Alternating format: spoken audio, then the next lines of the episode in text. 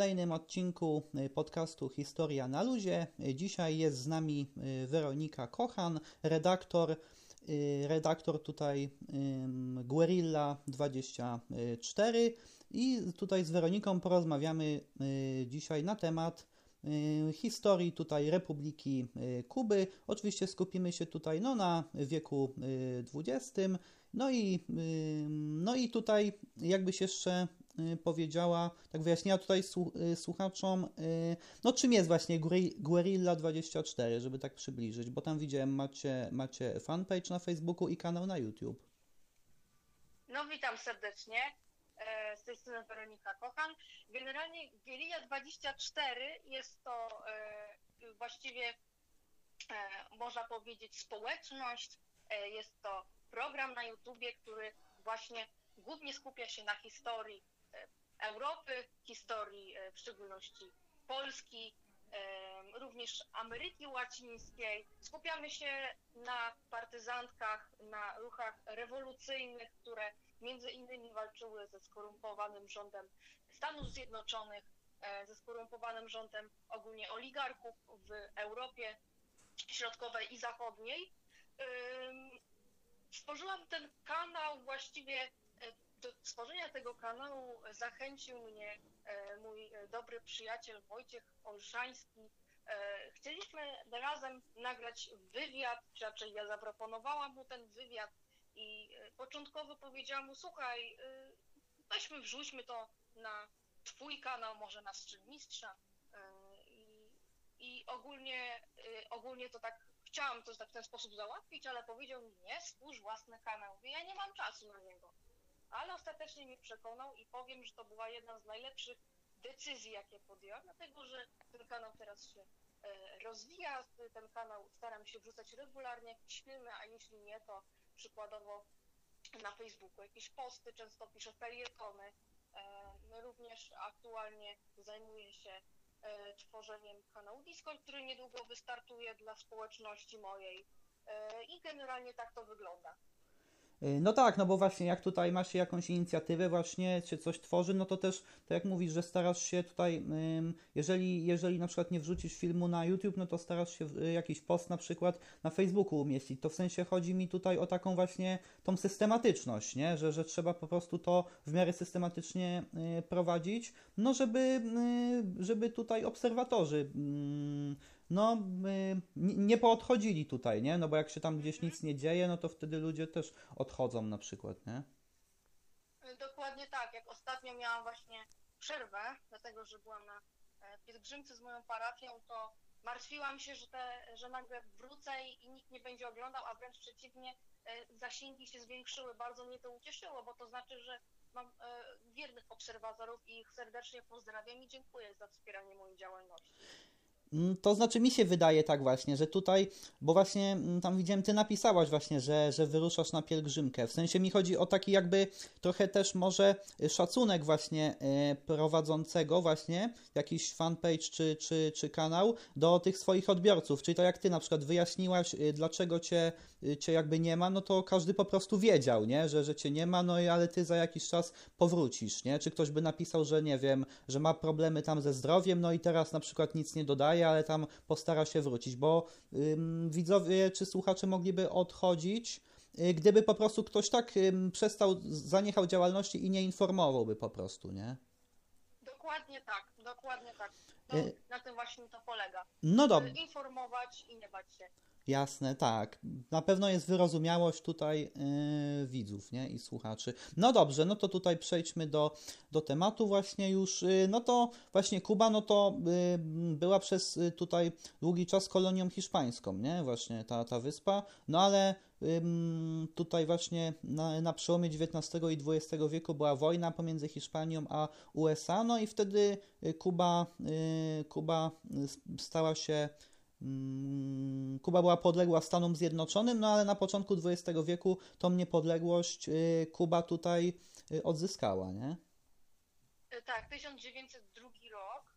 e, Kuba odzyskała niepodległość i odcięła się o, od e, hiszpańskiej protekcji. Generalnie rzecz biorąc, to Stany Zjednoczone postąpiły tak, jak właściwie postępują teraz, że przychodzą z misją demokratyczną, aby wyzwolić narody, a w rzeczywistości potem robią sobie z wielu państw kolonie. Tak było w przypadku Kuby na początku XX wieku. Ogólnie rzecz biorąc, to Stany Zjednoczone E, z Kubą zawarły potem taką współpracę gospodarczą bardzo ścisłą, że większość dochodów gospodarczych z Kuby szła na kieszeń Stanów Zjednoczonych. I z tego też powodu bardzo Kuba była w XX wieku uzależniona od gospodarki e, Ameryki, e, Ameryki i stała się monokulturą, to znaczy, że to znaczy, że głównie, głównie dochody gospodarcze przychodziły z produkcji E, cukru trzcinowego, kiedy i zdarzało się tak, w szczególności e, właśnie już w tych latach 40., 50., że kiedy tego cukru na przykład zabrakło, tego cukru było mniej, no to na Kubie po prostu żyło się znacznie gorzej e, i też trudno było ogólnie znaleźć pracę wśród Kubańczyków, dlatego że był ogromny popyt właśnie, było bardzo dużo robotników i tak naprawdę Większość tych robotników nie była zatrudniona, ponieważ nie miała gdzie pracować, państwo nie miało e, za co te pieniądze, e, za co wynagrodzenie im dać, ponieważ tych pieniędzy zwyczajnie nie było. A to wszystko szło e, na kieszeń oligarchów, którzy z Ameryki, którzy właśnie na Kubę przypływali na wakacje często, zakładali tam własne hotele, przedsiębiorstwa, dlatego że to była bardzo turystyczna wyspa, stała się bardzo turystyczna, w szczególności w latach 50. E, rozwijała się tam e, niestety również mafia, e, która była, współpracowała z rządem Fulgencio Batisty, czyli ostatniego prezydenta przed obaleniem właśnie rządów Ameryki na Kubie 59 przez Fidela Castro. No właśnie, tak jak tu wspomniałaś, no to właśnie w, no w 40 tutaj roku właśnie prezydentem Y, Kuby został Fulgencio Batista, on tam był kilka lat, no a później przestał być prezydentem, ale w 1952 roku znów został prezydentem, bo przejął władzę w wyniku y, zamachu stanu tutaj, nie? Mhm, zamachu stanu, tak. Y, znaczy, znaczy to mówisz, to był generalnie, to był taki lekki, nie powiedziałabym, że to byłby taki zamach, że, że ludzie po prostu z bronią wystrzelali się. To było z tego, co pamiętam, z tego, co pamiętam, to to było po prostu zorganizowany ten zamach w taki bardziej, bardziej w sposób propagandowy, bym powiedziała. E, aczkolwiek, e, znaczy Fulgencio Batista to był człowiek bardzo pokrzywdzony, dlatego że e, w dzieciństwie już w wieku 15 lat uciekł z domu, żeby zaciągnąć się do wojska, ponieważ był źle traktowany przez ojca. Pracował z nim właśnie e, również na roli, ale źle go, jak mówiłam, traktował. E, I, I po prostu resztę życia spędził w wojsku, więc e, e, właśnie młodzieńcze życie mam na myśli. Potem zaciągnął się właśnie bardziej, poszedł w stronę dyplomacji. I wydaje mi się, że, tej, że on był trochę taką marionetką. Zresztą również to nie było tak, że Stany Zjednoczone bardzo wspierały Fulgencio Batistę, wręcz przeciwnie, chciały się go pozbyć, tylko już lepiej byłoby, żeby on był właśnie tym prezydentem niż ktoś inny, kto przykładowo E, byłby z jakiejś partii socjalistycznej, bo jak wiadomo, w XX wieku e, Stany Zjednoczone za każdym razem, kiedy e, władzę gdzieś zdobywał jakiś, jakiś ktoś, kto sprzymierzał się z ludem, to od razu wysłano CIA, od razu jakiś zamach był, przewrót, przewrót stanu. I tak to generalnie wyglądało. No tak, no bo tutaj też ten, ten efekt taki psychologiczny jakiś taki, nie? No, że w sensie, jeżeli chodzi o Batistę żon, no tam, jeżeli był źle traktowany przez ojca, później, później w, w wojsku miał na pewno dyscyplinę, no to na pewno to się też odbiło na nim samym, nie? Y, no ale tutaj właśnie, no i y, gdy y, Batista był właśnie tutaj prezydentem od 52 roku, no to w 53 roku tutaj młody tutaj działacz wówczas Fidel Castro, no to on i jego ludzie dokonali tutaj szturmu na, na koszary, nie? No bo, Batista, bo Castro był tutaj przeciwnikiem właśnie, nie podobały mu się rządy tutaj właśnie Fulgencio Batisty i Castro został wtedy aresztowany, no i skazano go w procesie na kilka lat więzienia, nie? Y, tak, i potem, y, jak wiadomo, został wcześniej, wcześniej został wypuszczony i uciekł do Meksyku, gdzie właśnie zaczął tam tworzyć ruch rewolucyjny. Znaczy, ogólnie rzecz biorąc, to każdy miał już dosyć właściwie rządów Fulgencio Batisty z tego, z tego powodu, że, że tak naprawdę, jak już, jak już mówiłam, między innymi 90% kopalni czy różnych koncesji mineralnych, czy bardzo dużo ziem cukrowniczych, ogólnie usługi, to obejmowało to dwie trzecie kubańskiego importu. To są, to są generalnie takie dane, które przedstawił Kennedy, sam, sam Kennedy, aczkolwiek warto mieć na uwadze, że dane ogólnie przedstawiające, przedstawiające gospodarkę Kuby są bardzo różne w zależności, w zależności tak naprawdę od jakiej strony patrzymy, bo statystyki to jest, to jest takie coś, co bardzo łatwo można zmanipulować, bardzo łatwo można w tych statystykach coś, coś po prostu wyolbrzymić, albo wręcz przeciwnie. Jednak jednak przez to właśnie, przez ten eksport na Kubie niczego właściwie nie było. I zdarzało się, że nawet w Hawanie mieszkały w jednym domu rodziny wielopokoleniowe. To nie tak, że dopiero, że dopiero po objęciu rządów Fidela Castro nie, tak naprawdę ludzie nie mieli gdzie mieszkać, ale mieszkały rodziny wielopokoleniowe. Bardzo, bardzo biednie mieszkały, dlatego że najczęściej tylko jedna osoba w rodzinie mogła znaleźć pracę. I ogólnie tak, tak to właśnie wyglądało. Nawet sam Fulgencio Batista jeszcze w swoim dzieciństwie no, nie, miał, nie miał łatwo. I jak widać, zdarzały się również na Kubie takie sytuacje, że człowiek rolny no, stał się prezydentem. I tu jest, no, gdyby nie to, że Fulgencio Batista był trochę takim kubańskim carem, to, to trzeba przyznać, że można w pewien sposób respektować to, to, to, co zrobił, że jednak wspiął się na te wyżyny. No tak, no i tutaj właśnie Fidel Castro właśnie, no to gdy, właśnie, bo była amnestia wtedy, gdy został, gdy, gdy był w więzieniu była amnestia, on właśnie tutaj został wypuszczony i udał się do Meksyku tutaj, nie? No i tam Che Guevara poznał. No i warto też dodać jeszcze, że w latach na przykład od, właśnie od, gdy zaczął tą działalność właśnie od 53, tutaj przez ten późniejszy etap rewolucji, no to on, Castro właśnie ym, nie był komunistą, nie? Z tego co wiem. No to on wtedy był bardziej, by, był lewicowy, ale po prostu jakoś tak nie odwoływał się do, do komunizmu. Bardziej, bardziej Che Guevara szedł w, w, te, w te strony tutaj komunistyczne, nie? Znaczy warto wspomnieć, że w Ameryce Łacińskiej bynajmniej nie dominuje komunist, nie dominują komunistyczne poglądy, a właśnie nacjonalistyczne. Wtedy przede wszystkim dominowały nacjonalistyczne, ponieważ nacjonalizm był taką największym pretekstem do obalenia rządów Stanów Zjednoczonych. I generalnie to tak, Fidel Castro i ruch 26 lipca był, nacjonalist, był nacjonalistyczny ten ruch, Fidel Castro również.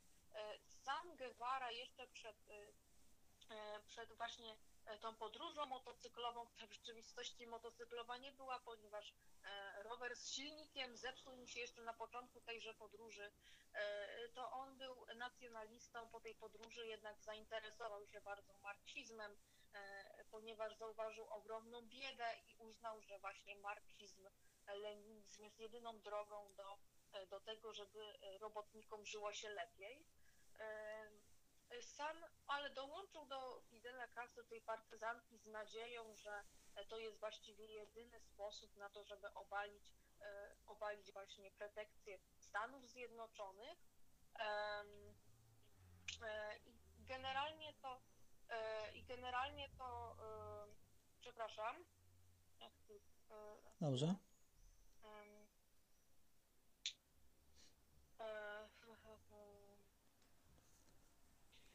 Dobrze, więc generalnie to, to w taki sposób to wyglądało, że dopiero tak naprawdę Kuba w 1965 roku można było ją uznać za komunistyczną, ponieważ wtedy powstała komunistyczna partia Kuby wcześniej, czyli właściwie dopiero po sześciu latach po zakończeniu tejże rewolucji kubańskiej.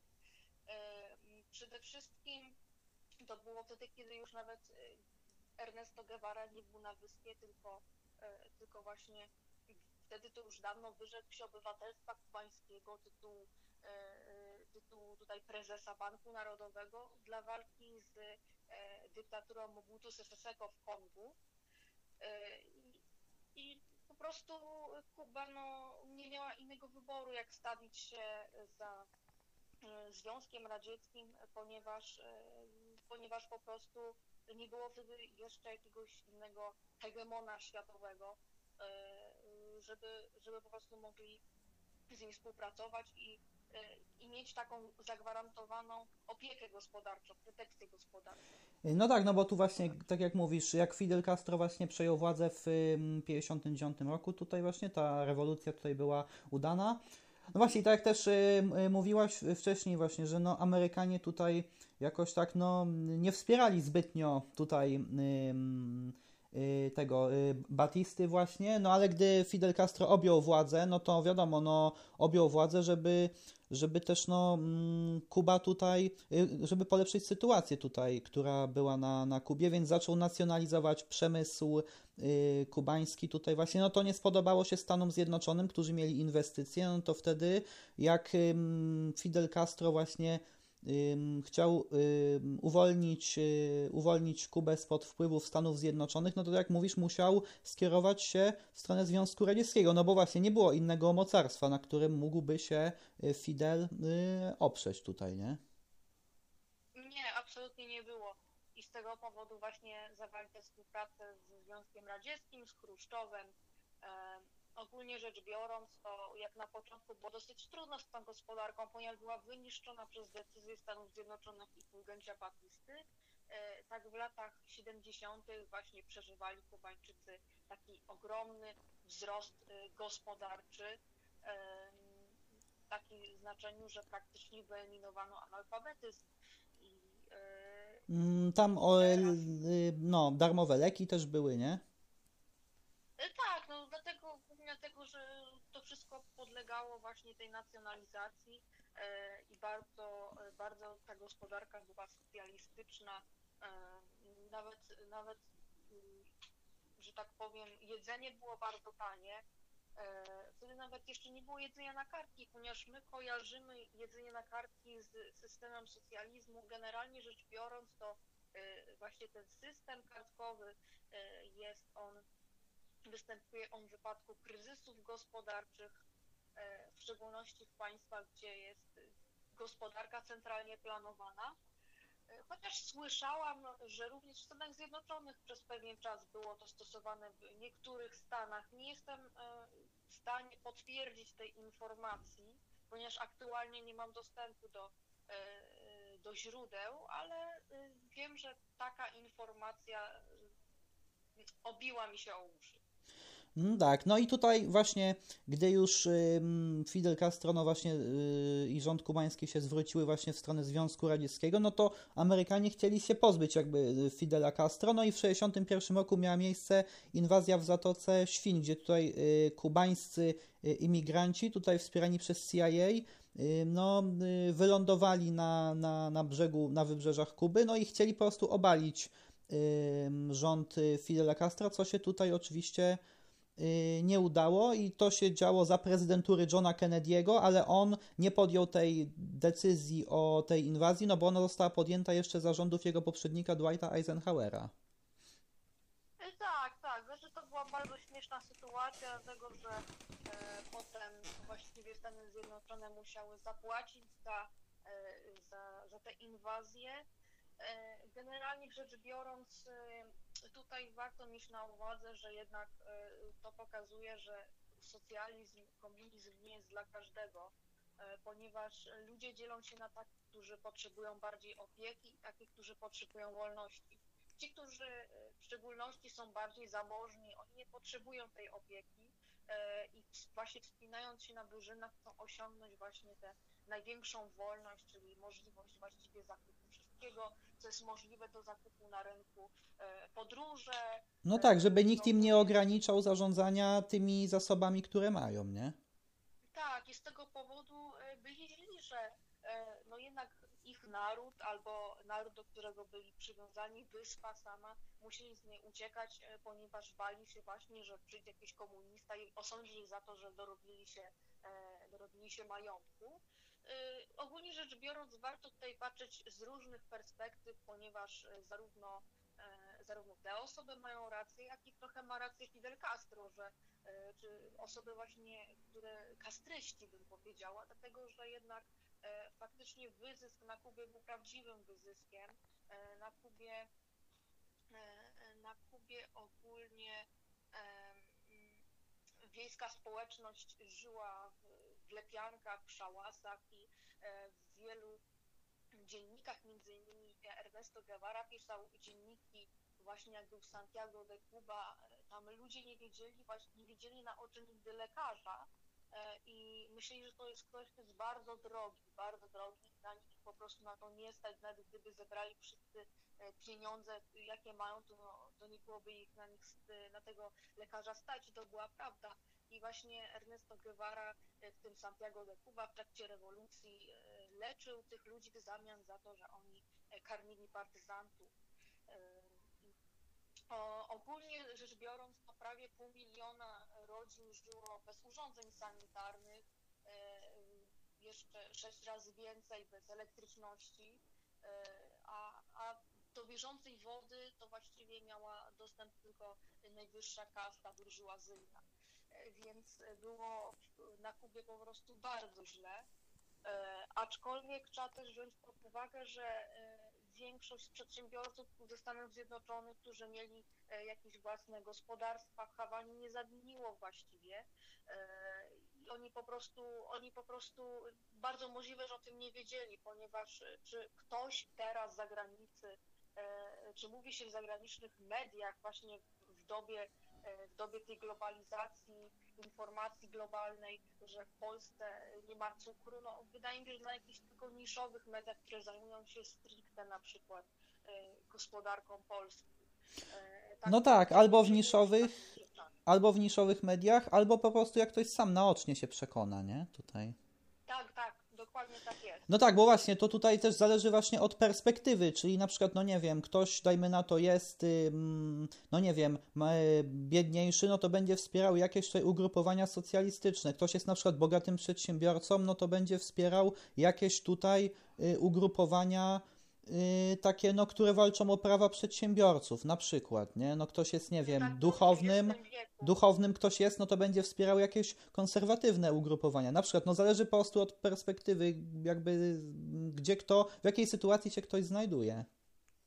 E, tak było w XX wieku. Generalnie teraz e, na świecie, w Europie Zachodniej jedni ludzie bardziej wspierają kapitalizm, znaczy nie, bardziej Europie Wschodniej i południowej, w szczególności dlatego, że przekonali się e, o tym, że komunizm ten sowiecki niekoniecznie im sprzyjał, niekoniecznie dawał to, co obiecywał, e, więc wierzą tak naprawdę, że ten kapitalizm może zapewnić e, im, że się dorobią, że będzie im się lepiej żyło albo pokoleniom przyszłym, no bo jednak teraz trzeba przyznać, mamy lepsze perspektywy na przyszłość niż mieliśmy za Polski Ludowej, chociaż nie należy też negować, y, y, negować wszystko, co robił, co ro, y, przez cały dorobek właśnie Polski Ludowej, ponieważ wtedy po pierwsze gospodarka prężnie się rozwijała, naprawdę prężnie, a po drugie to był okres, jak zresztą przyznał, przyznał sam Wojciech Olszański, którym patriotyzm był na właściwie najwyższym poziomie. Y, no i później tutaj właśnie, no aha, no i tu wracając właśnie do sytuacji Kuby właśnie, no i w 62 roku miał miejsce kryzys kubański tutaj, nie, gdzie właśnie, no tutaj Wła ym, Chruszczow, ym, władze Związku Radzieckiego ustawiły te rakiety na Kubie tutaj, nie? I właśnie to było zagrożenie, że wybuchnie trzecia wojna światowa, no ale tam były różne działania różnych na przykład ym, szpiegów też, różne tajne kanały dyplomatyczne y, działały, no i Chruszczow się dogadał z Kennedym, że te rakiety z Kuby zostaną usunięte, jeżeli tutaj Stany Zjednoczone usuną y, rakiety y, swoje z Turcji, nie? I ten kryzys właśnie został wtedy y, zażegnany, nie? No właśnie, ogólnie rzecz biorąc to rzadko kiedy się wspomina o tym, że e, tak zwane e, Jupitery czy Jupitery, nie wiem, nie wiem jak to, nie wiem jak to się wymawia, e, czyli rakiety amerykańskie skierowane były w Moskwę właśnie z Turcji, z Wielkiej Brytanii, właśnie one, one były na tych terenach postawione, bodaj też Włochy. E, I generalnie rzecz biorąc, to, to oni sprowokowali właściwie Chruszczowa, a nie Chruszczow sprowokował Stany Zjednoczone. E, Bo właściwie to e, kto z nas e, nie wykorzystałby takiej wyspy, która byłaby dosyć blisko właśnie wyspy na Atlantyku, która byłaby dosyć blisko Stanów Zjednoczonych em, i, i że tak powiem, kto by nie chciał również, również tak powiem, odpowiedzieć na te prowokacje e, e, rakiet właśnie skierowanych w Moskwę, e, nasz kraj, że, tak bym powiedziała. E, No kto? Wydaje mi się, że raczej każdy wykorzystał taką sytuację, każdy z, z takich polityków znanych. Em, I, I generalnie rzecz biorąc, to e, później tak oni doszli do tego porozumienia, tylko najgorsze jest to, że, e, że to wycofanie właśnie tych, tych rakiet, dlatego że jednak tutaj e, Fidel Castro miał nadzieję, że, że e, to w pewien sposób wzbudzi respekt e, w Stanach Zjednoczonych, a w rzeczywistości ten respekt był, na chwilę i dotyczył on bardziej Związku Radzieckiego. Związek Radziecki wykorzystał zwyczajnie Kubę, bo mm, i tyle, chociaż trzeba wziąć też pod uwagę, że dzięki nim gospodarka Kuby w latach 70. bardzo prężnie się rozwijała. Yy, No tak, no i też tutaj właśnie. No to tak jak właśnie, no ale też gdyby właśnie wybuchł, wybuchł na przykład konflikt, no to Kuba na pewno mogłaby zostać zniszczona tutaj, nie? To tak samo jak w PRL-u właśnie w Polsce Ludowej, gdyby właśnie wybuchł też konflikt światowy, no to Polska Ludowa też mogłaby zostać w jakimś sensie zniszczona. Na pewno dużo państw by ucierpiało, nie? To tak po prostu zależy od, te, od tego miejsca położenia, po prostu geograficznego też. No tak, bardzo zależy. No, my jesteśmy w takim e, położeniu geograficznym Polska, że, że nam zawsze się e, upiecze, e, a Kuba z kolei jest, mm, jest to wyspa położona właśnie na Karaibach i przykładowo właśnie w XVI-XVII wieku ulegała często grabieży piratów, którzy mogli najechać ją z każdej strony. Jak kiedyś właśnie e, była stolicą Santiago de Cuba, to Santiago de Cuba było położone blisko, e, blisko ogólnie wody. Z tego też powodu e, piraci, piratom, piraci łatwo mogli, e, mogli właściwie najechać na tę na tę wyspę i ograbować kościoły na przykład, w których było dużo złota, prawda? E, e, I więc generalnie tak to wyglądało. No właśnie, i tutaj jak już, y, no i też ym, jakby od, tak dajmy na to, połowy lat 60., no to moim zdaniem Kuba zaczęła się też angażować w taką y, politykę zagraniczną, czyli chodzi mi tutaj o ten eksport rewolucji. To też o czym ty wcześniej wspomniałeś, czyli że gdy Che Guevara tutaj właśnie y, wyruszył do, do y, Demokratycznej Republiki Konga, żeby tam właśnie no, y, wspierać tutaj rewolucję właśnie, żeby wspierać tych, tych rebeliantów. No tam stwierdził, że y, mm, tam ludzie jeszcze nie są gotowi za bardzo do, do rewolucji. Potem wyjechał do Boliwii, y, żeby tam właśnie wspierać y, y, komunistów y, boliwijskich, no ale tam już został właśnie y, zamordowany tutaj, nie? Wtedy y, zginął Guevara. Znaczy są różne takie teorie, że e, dlatego, że przede wszystkim Ernesto Guevara w trakcie swojej podróży, kiedy został wysłany przez Fidela Castro do Jugosławii, do Stanów Zjednoczonych, do Związku Radzieckiego, do Chin, e, e, to e, proszę Ciebie, on zauważył, że te państwa są zdegradowane, w szczególności Chiny i, Stan, i Związek Radziecki, bo Jugosławia to, to e, Jugosławia jednak prężnie się rozwijała. E, aczkolwiek no, no właśnie zaczął wtedy przed ONZ-em krytykować e, Związek Radziecki, krytykować, mówić, że to jest, nie jest prawdziwy komunizm, a to jest przecież ogromna ujma dla Związku Radzieckiego, więc e, bardzo możliwe, że Fidel Castro zdenerwowany tym faktem e, po prostu postanowił pozbyć się Guevary, żeby Związek Radziecki przypadkowo nie odwrócił się przeciwko Kubie. Ale aczkolwiek to jest tylko teoria, prawda? No tak, zgadza się, no właśnie. Zależy po prostu też, y, no po prostu, no, no tak, właśnie tutaj, to są, są różne teorie właśnie tutaj, na, na różne tutaj y, tematy, dlaczego tak było, nie? To prawda, no trudno właściwie dopiero y, nie minęło nawet 100 lat i wszelkie właśnie informacje na temat wojen, jakie mamy, to są nowe informacje, tak też jak teraz jest przykładowo wojna na Ukrainie, tak, e, tak my do końca nie wiemy, co tam się tak naprawdę dzieje, bo jesteśmy zasypywani różnymi informacjami i to nie znaczy, że kiedy zobaczymy filmik, to że ten filmik jest konkretnie z tego miejsca, e, to że, to, że zobaczymy jakieś zdjęcia, to nie znaczy, że one są przerobione, to nie znaczy, że one, że one faktycznie przedstawiają to, co opisują, opisywane jest na ich temat i z tego też powodu potrzeba weryfikatorów, którzy nie nadążają już właściwie za tym, ponieważ tych informacji jest bardzo, bardzo, bardzo dużo e, i to właściwie im się teraz nie opłaca. Dopiero, e, dopiero gdy ta wojna się skończy, e, gdy będzie można obiektywnie spojrzeć na tę wojnę, bo teraz nie jesteśmy w stanie obiektywnie spojrzeć na tę wojnę, to wtedy będziemy wiedzieli, co tak naprawdę się działo i z tego też powodu nie ma co udawać historyków y, aktualnie, nie ma co udawać y, wielkich znawców politycznych, dlatego że siedzimy właśnie w stosie dezinformacji. Taki tygiel informacyjny jest, nie? Z każdej strony jest po prostu natłok informacji i to też prowadzi do jakiegoś takiego zamętu, nie? Tak, dokładnie tak jest. No i też jeszcze tu propos właśnie Kuby, no to też jest taki aspekt, no, że tutaj, gdy właśnie, mm, no 68 rok, gdy właśnie na zachodzie były te, te masowe protesty tutaj właśnie studentów na przykład, no to tam niektórzy studenci tutaj nosili właśnie na koszulkach zdjęcie czy właśnie Mao Tse-tunga, albo też y, Che Guevary tutaj, nie? Czyli oni po prostu no to właśnie chodzi o to, że mm, tam studenci chcieli coś zmienić po prostu, nie? Chcieli, chcieli, yy, chcieli tutaj, mm, no uważali, że Che Guevara jest takim symbolem jakby wolności, nie? Znaczy, weźmy też pod uwagę, że e, za Atlantykiem niekoniecznie docierają negatywne informacje na temat, e, na temat komunizmu, komunistów, dlatego że po prostu, e, po prostu oni są od tego odcięci. Trzeba też wziąć pod uwagę, że, że wtedy byli zafascynowani tym komunizmem z tego powodu, że był anty, antyamerykański.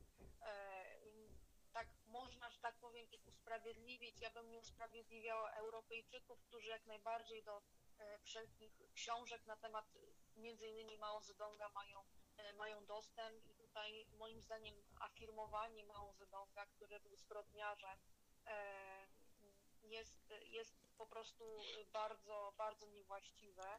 E, jeszcze bardziej mnie martwi e, właśnie wśród maoistów takie wywyższanie również Envera Hodży w Albanii. O Enveru Hodży mogę się nieco więcej wypowiedzieć niż o Mao Zedongu. Był to dyktator Albanii XX wieku, dokładnie w latach... 44-85, nie? E, tak, tak, właśnie, 44-85.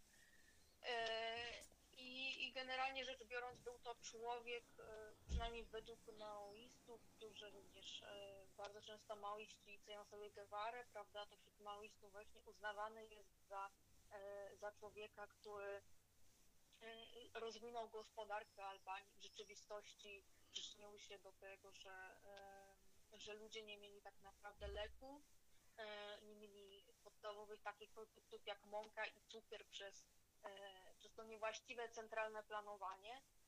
Plus bardzo prześladował swoich obywateli, prześladował przede wszystkim intelektualistów, to znamy z polityki również Mao Zedonga i Pol Pota, tak zwanej wschodniej polityki komunizmu. No tak, przecież w Kambodży nawet szkoły były zamknięte tutaj, nie? Czy, czy no, mm, tak. właśnie... A Pol Pot był nauczycielem z wykształcenia, to jest... no właśnie, tak, to, to, to się zgadza właśnie, uczył kiedyś tak, tam w szkole, ale nie? ten Enver, e, Enver e, był... Też był, wy... i Hodża też był wykształcony, też, y, a potem zwalczał tak, tych inteligentów, nie?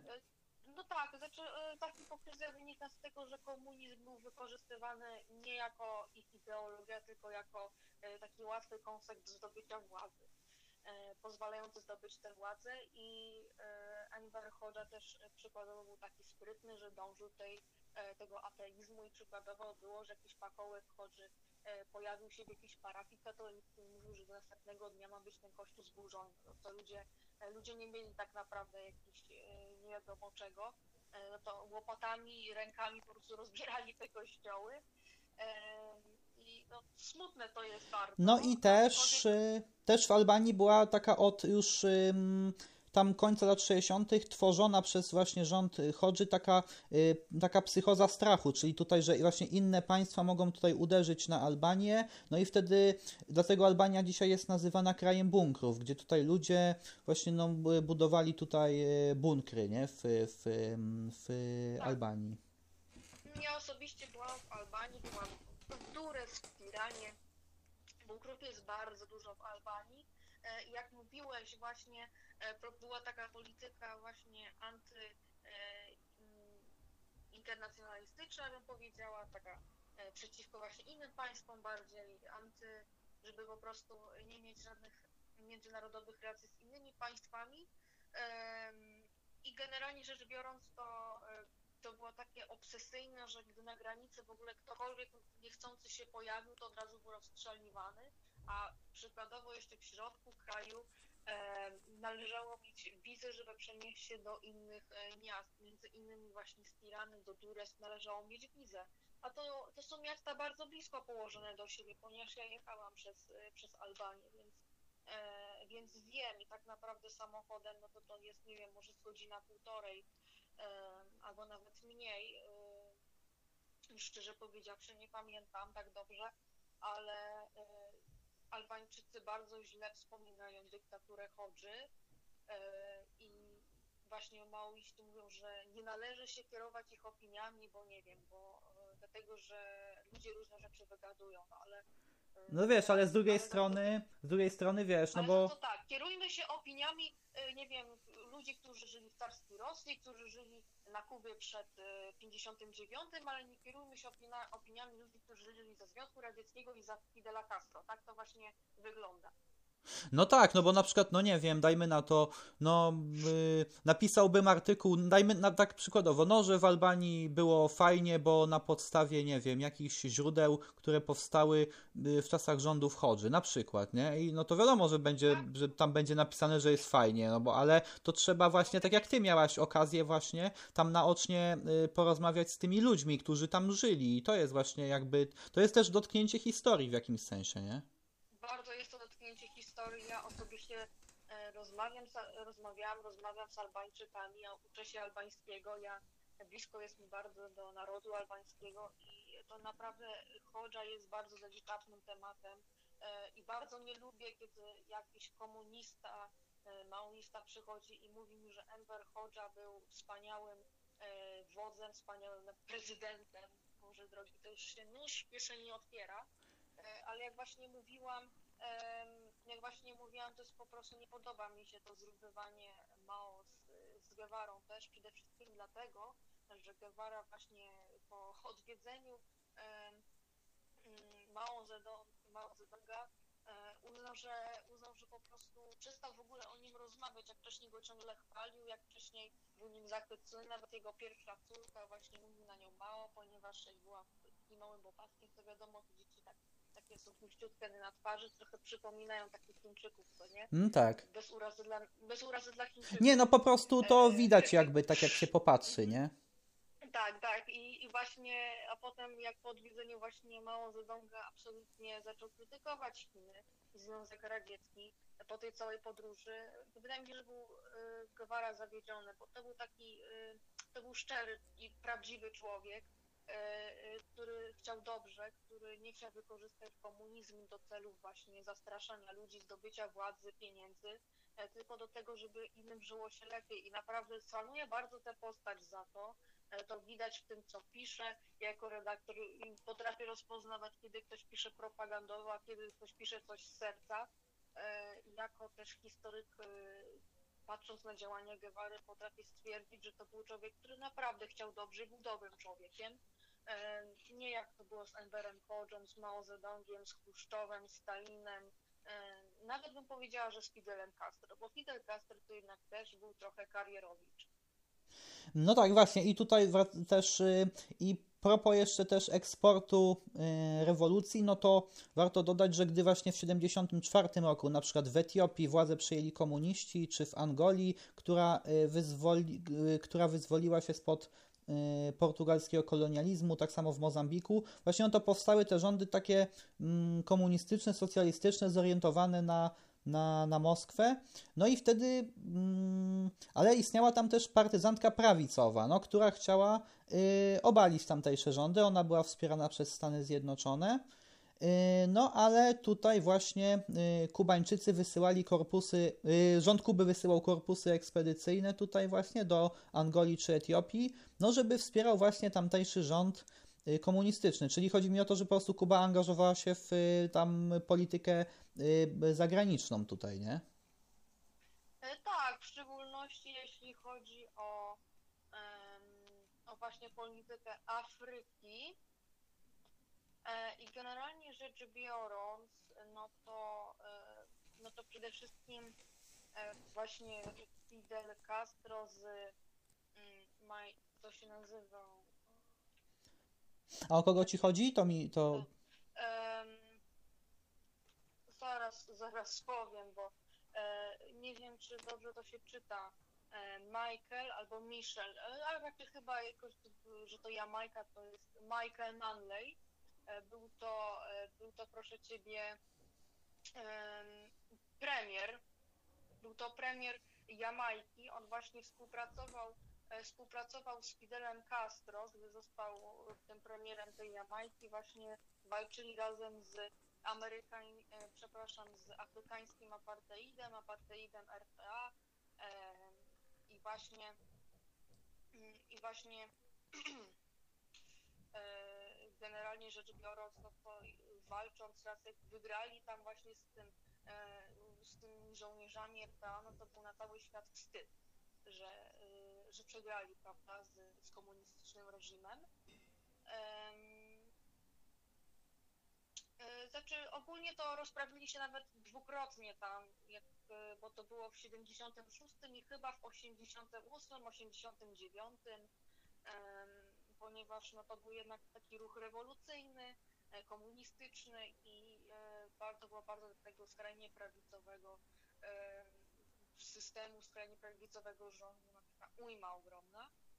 E, Kubańczycy jednak mimo wszystko warto wspomnieć, że głównie, mm, e, że głównie wysyłano właśnie do Afryki e, do Afryki jakieś takie wsparcie techniczne czy logistyczne.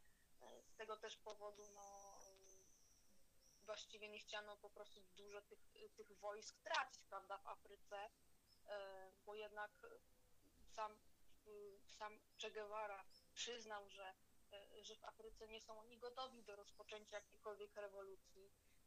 Dobrym tego przykładem jest Etiopia i próba właśnie obalenia Haile Selassiego w latach 60., która się nie za bardzo udała.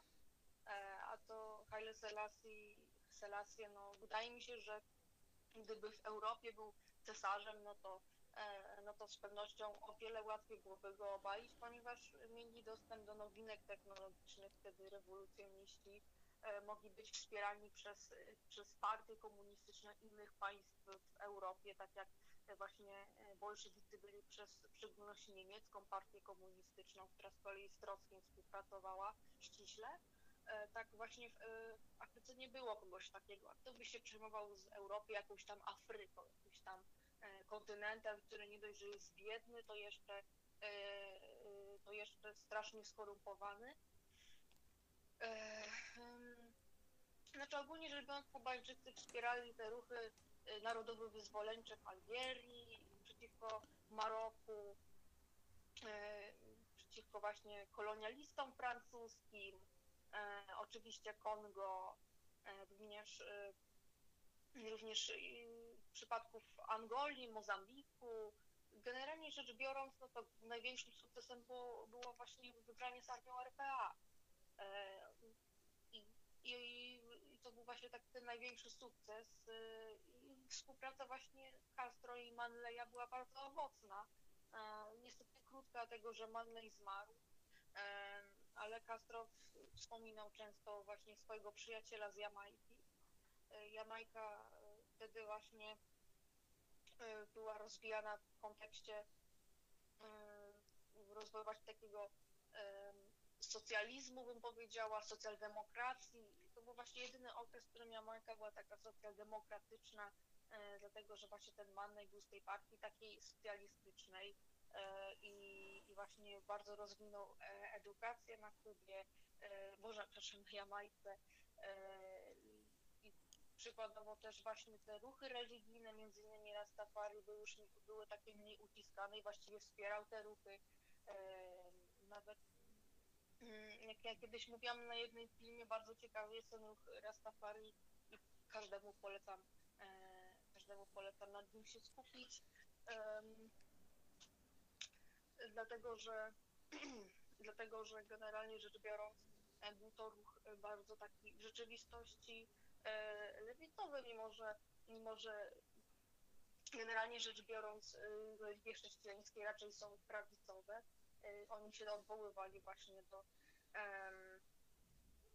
do tej wolności, do tego, żeby, że jest tylko jedna rasa i tą rasą jest człowiek, tutaj również legalizację marihuany. Oni właśnie przez tę marihuanę byli e, bardzo e, ścigani przez rząd Jamajki jeszcze przed tym, jak Manley przejął władzę.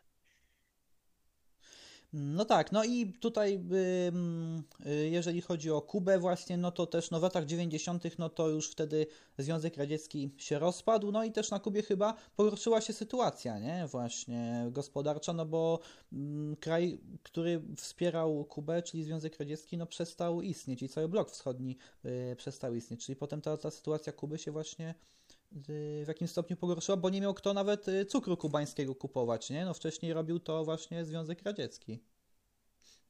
Tak, i przede wszystkim dużym kłopotem było e, embargo narzucone przez Amerykę na Stany, przez Stany Zjednoczone na, e, na Kubę, e, ponieważ ono właśnie, czy ta blokada gospodarcza sprawiała, sprawiała i dalej sprawia, że Kubańczycy nie mogą sprzedawać swoich produktów swoich produktów właśnie w Stanach Zjednoczonych, e, nie mogą, nie mogą nawet kupować e, sprzętu medycznego czy leków wielu z tego powodu, że w jakiś sposób one właśnie pochodzą z amerykańskich koncernów albo z firm, które z kolei, nie wiem, mają środki produkcji z, ze Stanów Zjednoczonych, więc to jest bardzo ścisłe, e, ścisła jest ta blokada gospodarcza.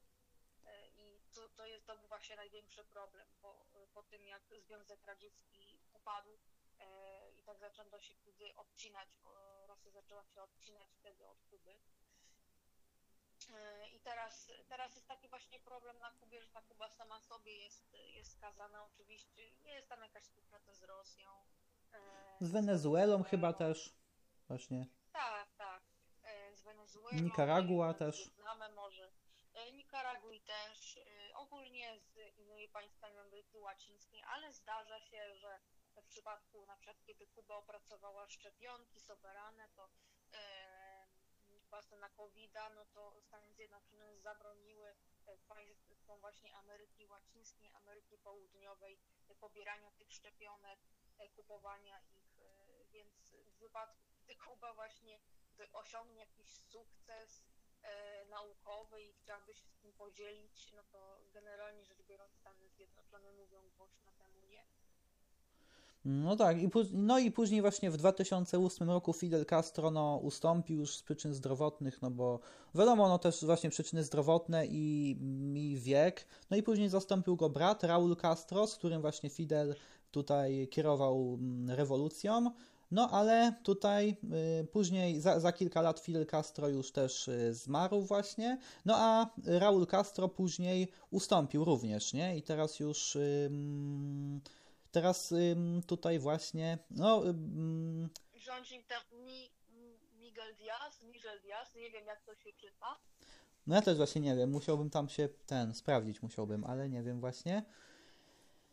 No właśnie. Znaczy teraz y, na Kubie to jest taka sytuacja, no, że jest trochę gorsza. To znaczy, y, jeśli chodzi ogólnie o Kubę, no to ja znam wiele osób, które na Kubie były, wychowywały się, latami tam spędzały czas.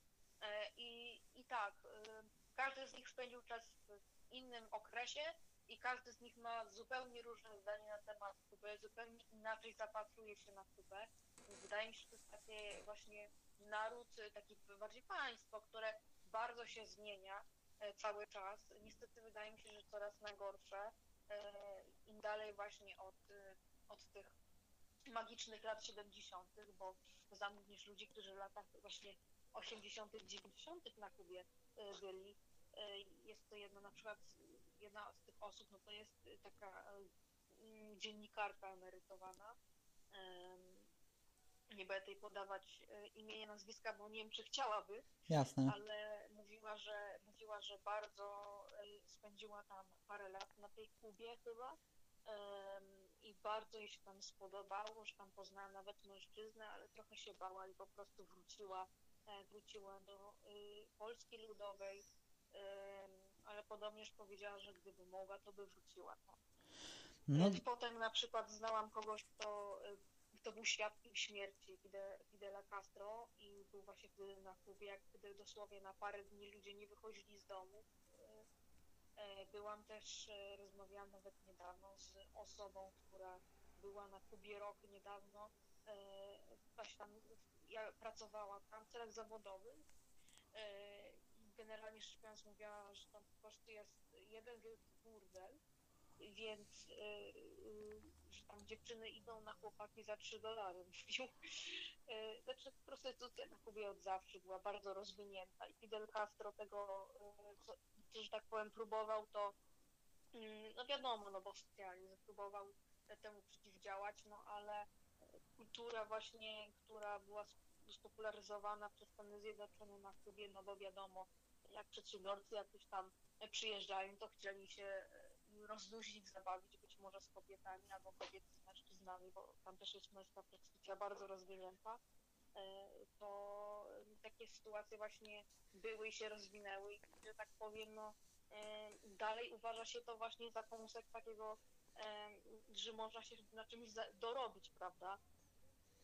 No tak, i też warto jeszcze dodać, tak ja tu zauważyłem właśnie, że no jak są właśnie takie mocarstwa na przykład, to jak no wiadomo, no jest na przykład był Związek Radziecki, no to on jakoś tutaj no wpływał na, na, na politykę tutaj tych państw ościennych. Znowu Stany Zjednoczone też wpływały na politykę państw ościennych, tych, tych y, państw Ameryki y, Południowej. No i wtedy właśnie I wtedy właśnie, y, gdy zmieni się na przykład jakiś rząd, na przykład y, państwa, y, w którym to wpływy miał Związek Radziecki, no to to państwo się zwracało w stronę Stanów Zjednoczonych, a jak znowu w jakimś państwie w Ameryce Południowej zmienił się y, rząd, który był w sojuszu ze Stanami Zjednoczonymi, ten rząd upadł, no to wtedy nowy rząd jakoś tam mógł się skierować w stronę y, Związku Radzieckiego, czyli to też chodzi o to, że no żadne państwo nie chce być tam w jakiś sposób kontrolowane przez duże mocarstwo, czy to jest, nie wiem, Związek Radziecki, czy to jest, y, czy to są Stany Zjednoczone tutaj, nie?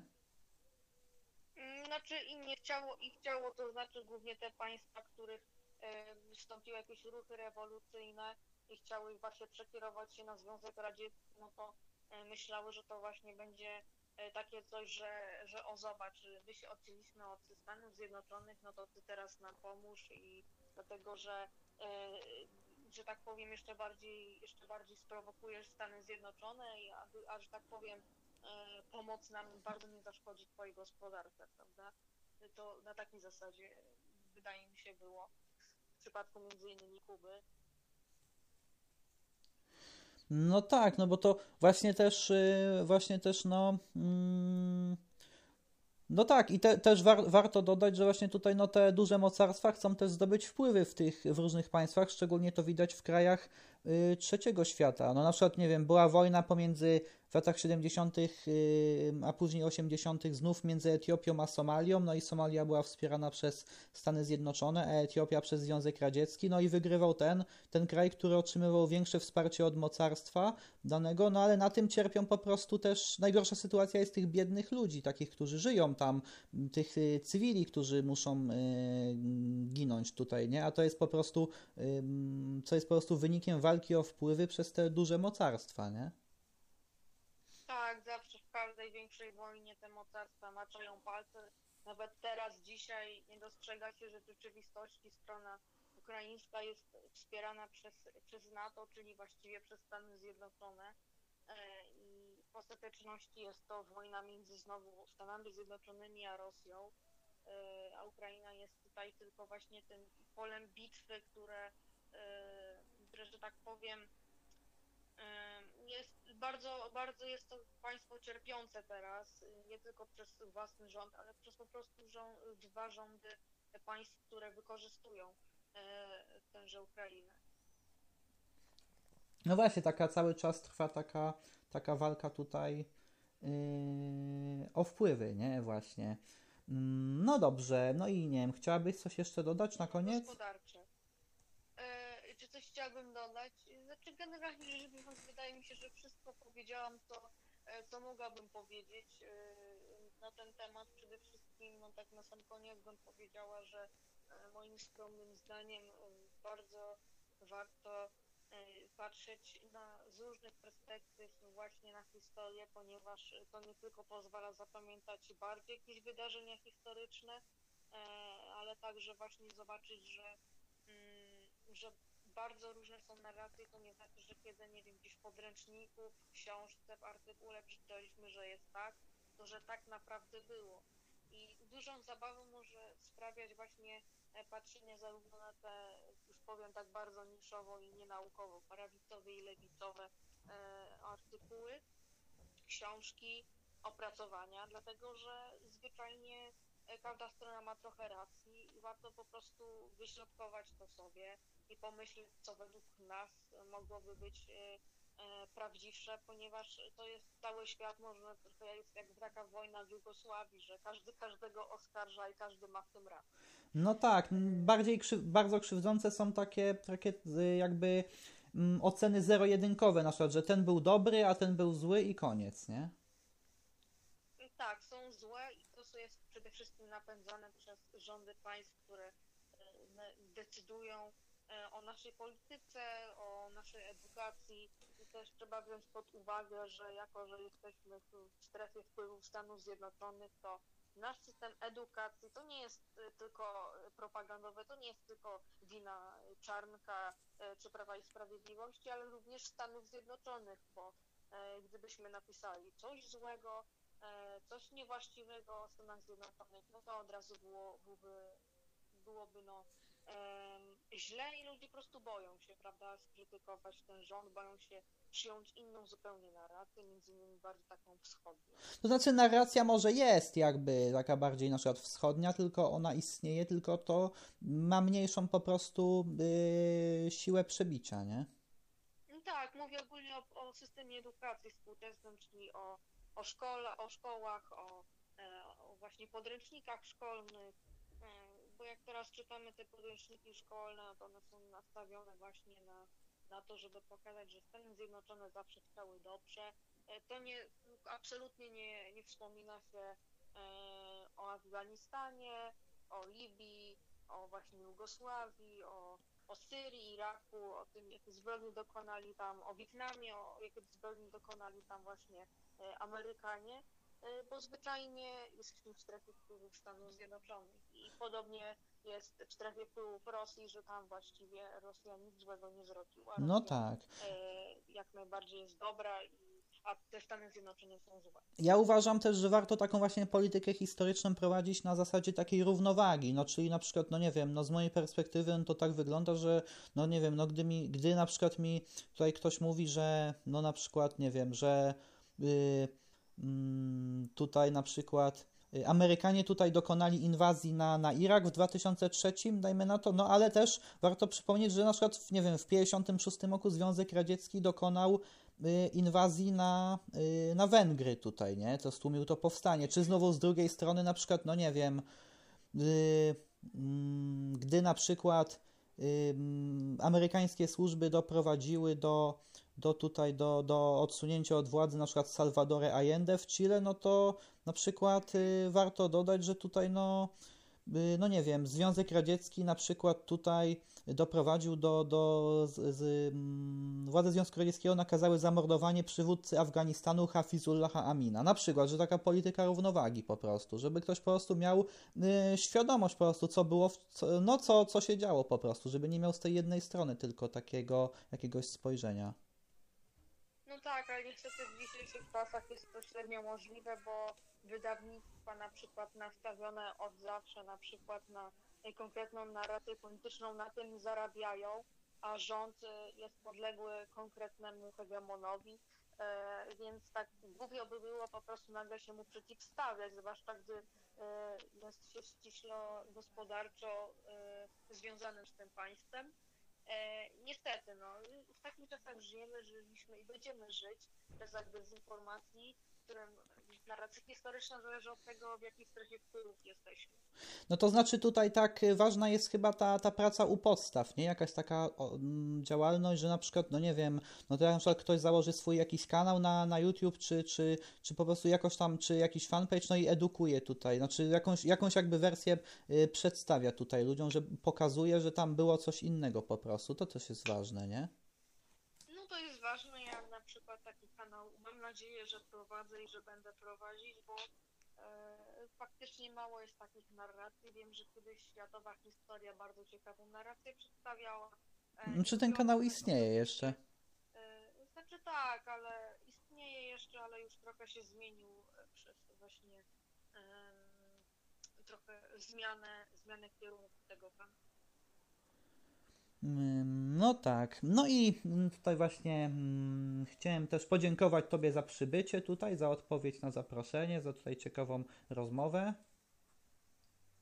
Ja również dziękuję bardzo. Cieszę się, że mogłam podzielić się e, informacjami różnymi na, na temat właściwie państwa, o którym dużo się nie mówi, a które jest bardzo ciekawe e, i przedstawia właśnie e, bardzo ciekawie również konflikt między Stanami a Rosją, odwieczny, albo odwieczny konflikt między Zachodem a Wschodem po prostu. No właśnie.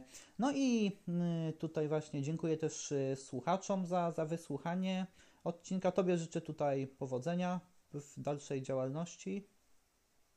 Dziękuję bardzo i również życzę powodzenia właśnie w Twojej działalności, bo to co A, dziękuję. jest bardzo ciekawe.